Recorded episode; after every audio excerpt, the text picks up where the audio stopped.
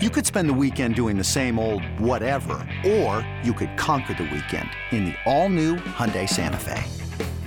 Visit HyundaiUSA.com for more details. Hyundai, there's joy in every journey. Sleepers, breakouts, busts, 1.0, up next on Fantasy Baseball Today in 5. Welcome into FBT in 5. Today is Tuesday, January 31st. I am Frank Stampfl, joined by Scott White, and we'll start off with our favorite sleeper. Scotty, you're up first. My favorite sleeper, I'm going to go with Miguel Vargas. It's kind of, you know, he's he's been in the news lately, so that's part of the reason why uh, his his call up was delayed for so long last year and never really got an honest chance with the big club. But it sounds like that's going to change for the Dodgers this year. Not only have they kind of sat out the offseason, not making a ton of big, hope, high profile moves while losing some big, high profile players, uh, but just recently, Andrew Friedman, the head of their front office, talked about how they're looking at Vargas as maybe their opening day second baseman surprised it's going to be at that position. He's also he played mostly third base in the minors, also left field, first base, uh, but second base is where the Dodgers maybe have the biggest need for him. Could be eligible at all those positions by the time everything's done.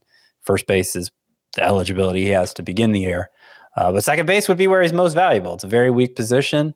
Uh, a guy hit 300 or better basically every stop in the minors. Hits you know has a very easy hitting profile, should hit for average, and I think with enough power and maybe even enough speed that uh, he'll be a must-start player in all formats if things go right for Miguel Vargas.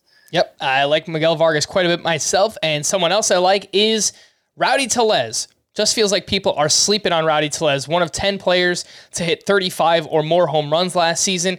And according to Sports Info Solutions, Tellez lost 15 hits to the shift last year. We now have those shift restrictions. If he had those hits, he would have had a 248 batting average. His expected batting average was 252, according to StatCast. So that makes sense. Last year, he was a top 100 player that was with the terrible batting average. You know, if he can get back on track there, um, then I, you know, I think we're in for a pretty big season here from Rowdy Tellez and it just feels like he's being undervalued with an ADP of 167. Let's move over to breakout. Scotty, your favorite breakout is Blake. Another first baseman here, but this one is a true first baseman who's only ever going to be eligible at first base, and that is Vinnie Pasquantino. Vinnie Pasquantino put up huge numbers in the minors each of the last two years, was a little slow out of the gate, getting called up last year, but over his final 40 games, blew up with the kind of numbers I was expecting from him all along. Hit 362, seven home runs, 996 OPS in those 40 games, 21 walks versus 12 strikeouts. And that's what stands out most for Vinnie Pasquantino is for a guy who impacts the ball like a middle of the order hitter, average exit velocities, ranking up there with, with guys like Ronald Acuna, Manny Machado, real early round types. For a guy who impacts the ball that hard, Vinnie Pasquantino makes a ton of contact. His strikeout rate uh, would have ranked seventh among qualifiers last year, around guys like Nico Hoerner and Yandy Diaz, Alejandro Kirk, you know, guys we think of as real pure contact hitters without a lot of power. Uh, Vinnie Pasquantino is able to combine those two skills while also walking a ton too. So I think the upside is very high, even at that deep position.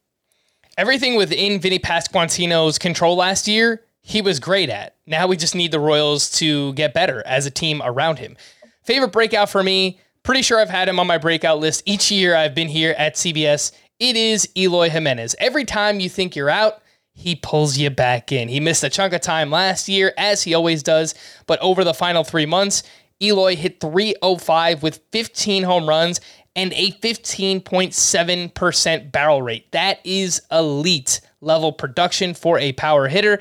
Now we just need him to stay on the field. Last year, after August 26th, he didn't play in the field. He was the designated hitter. So that's the hope here. I know there was an article that came out saying he still wants to play outfield. No, no outfield, DH, and hopefully Eloy Jimenez can stay healthy and finally have that monster season we think that he's capable of. Lastly, Scott, the player you're worried about most, a bust here in 2023. Well, the player I'm worried about most is Adolis Garcia. He's the one I'm most actively avoiding, but that's just going to be a bonus name for you because the one I want to talk about here, the saltiest one, is is Michael Harris mm. as a bust. Now, I actually rank Harris higher than his ADP. The player pool uh, outfield being so weak, particularly in five outfielder formats, I may have to draft Michael Harris, even with my concerns for him. But I do want those concerns on the record. He had the second, if he had the at bats to qualify, he would have had the second highest ground ball rate. The only one who would have been higher is Christian Yelich, and we've seen the trouble he's had hitting home runs in recent years. Uh, Michael Harris, and, and in fact, anybody with higher than a 50% ground ball rate last year among qualifiers, the only one with an ISO over 200 like Harris had was Vladimir Guerrero. Is Harris that level of outlier? In fact, he'd have to be even, even more extreme outlier than Vladimir Guerrero was as far as that goes last year.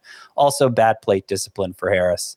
Maybe he overcomes those. The ground ball rate goes down, the the plate discipline improves, and he ends up picking up where he left off last year. But if if those don't improve, I have a hard time believing he's going to come anywhere close to last year's numbers, specifically with the batting average and the home runs. I actually agree with you completely, Scott. Michael Harris is going to be in my bust article as well for the reasons that you mentioned. And I think I'm more actively just trying to avoid him. I have him ranked as my 12th outfielder, a little bit below ADP, but I think I want to move him a little bit lower just to kind of make the point that I'm not going to take that chance. I'm not going to be drafting Michael Harris within the first three rounds. I just think there's too much risk when it comes to uh, that price tag. For more extensive fantasy baseball coverage, listen to the Fantasy Baseball Today podcast on Spotify, Apple Podcasts, the Audacy app, or anywhere else podcasts are found. Thanks for listening to Fantasy Baseball Today in 5, and we'll be back again tomorrow.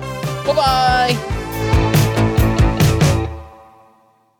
Hey, Rob Bradford here. You guys know I'm always up for a good MVP story, and one of the best stories is Wasabi Technology. Wasabi is the world's hottest cloud storage company and it's become the go-to provider for professional and collegiate sports teams including 20 major league baseball teams like the Red Sox and NHL teams like the Bruins and Vancouver Canucks. Even the Liverpool Football Club is getting in on the Wasabi action. So, why is Wasabi the MVP? Well, Wasabi was purpose-built to free businesses from skyrocketing storage costs and unpredictable transaction fees that the Amazon of the world are charging. In fact, Wasabi is up to 80% less than those hyperscalers and doesn't charge a cent for businesses to access their data. From Wasabi's AI enabled intelligent media storage, Wasabi Air, to the industry's only cloud storage service with triple protection against cyber criminals, data deletion, and ransomware, Wasabi's taking the lead in driving innovation in data storage and helping sports teams to unleash the power of their data. Wasabi, another Boston based championship team.